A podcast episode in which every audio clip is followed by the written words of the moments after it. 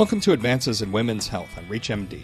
I'm Dr. Charles Turck, and joining me to talk about how we can better manage patients with perinatal mental health conditions is Dr. Tiffany Moore Simas, who's the chair of the Department of Obstetrics and Gynecology at UMass Chan Medical School. She was also a key presenter for a few sessions focusing on this exact topic at the 2023 American College of Obstetrics and Gynecology annual clinical and scientific meeting. Dr. Moore Simas, welcome to the program. Thank you. Happy to be here.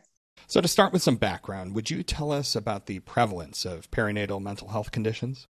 Yeah, perinatal mental health conditions are one of the most common complications of pregnancy. They affect upwards of one in five perinatal individuals. And when I say perinatal mental health complications or conditions, what I'm referring to is really any mental health condition affecting individual in pregnancy and postpartum. Most commonly, that's depression and anxiety. So when we talk about that one in five, those are averages across the depressive and mood disorders. And there are some populations that are significantly higher risk. So, for example, example, those who are marginalized by socioeconomic disadvantage, adolescents, and veterans, their rates tend to be as high as one in three and one in two in some cases, especially over the course of the COVID pandemic and as it relates to anxiety. And how are we currently doing when it comes to identifying these patients? There's still much work to be done here. We do have recommendations around universal screening using a validated screening tool for all perinatal individuals in pregnancy and postpartum. However, the reality of the implementation of those recommendations and what perinatal individuals experience is different. So, perinatal mental health conditions do still remain underdiagnosed and undertreated.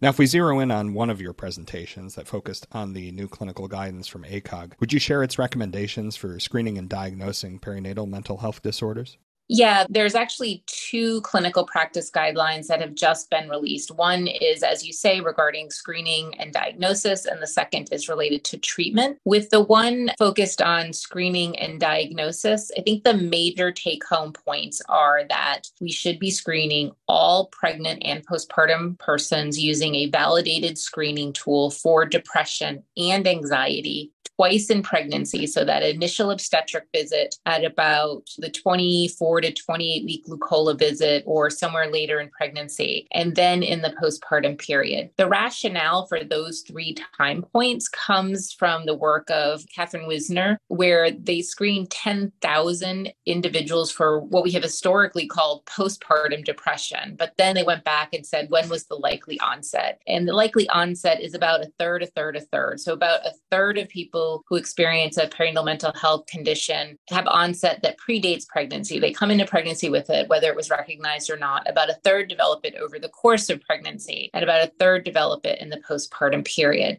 Another recommendation that I think people will find a change is that there is a recommendation to screen for bipolar disorder. Now, bipolar disorder is a significant condition we want to pick up because persons with bipolar disorder are some of those that are at highest risk for postpartum psychosis, infanticide, suicide, and we can precipitate mania and exacerbations if we're prescribing an unopposed antidepressant and as you mentioned before, one set of guidelines broaches the topic of pharmacologic treatment. I was wondering if you would share some of the highlights from that set of guidelines.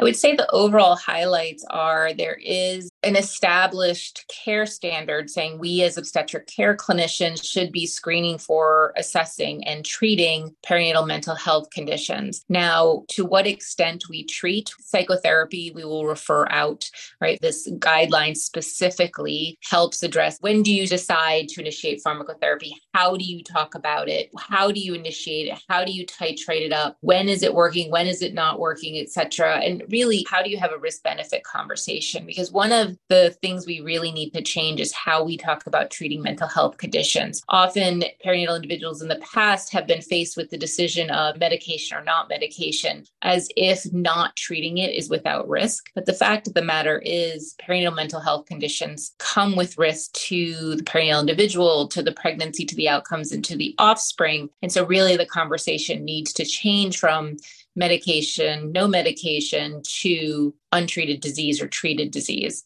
For those just tuning in, you're listening to Advances in Women's Health on ReachMD. I'm Dr. Charles Turck, and I'm speaking with Dr. Tiffany Moore Simas about the management of perinatal mental health disorders. So, Dr. Moore Simas, if we switch gears and focus on another of your ACOG presentations, would you tell us about the new resources available that can help us integrate mental health care into obstetric practice?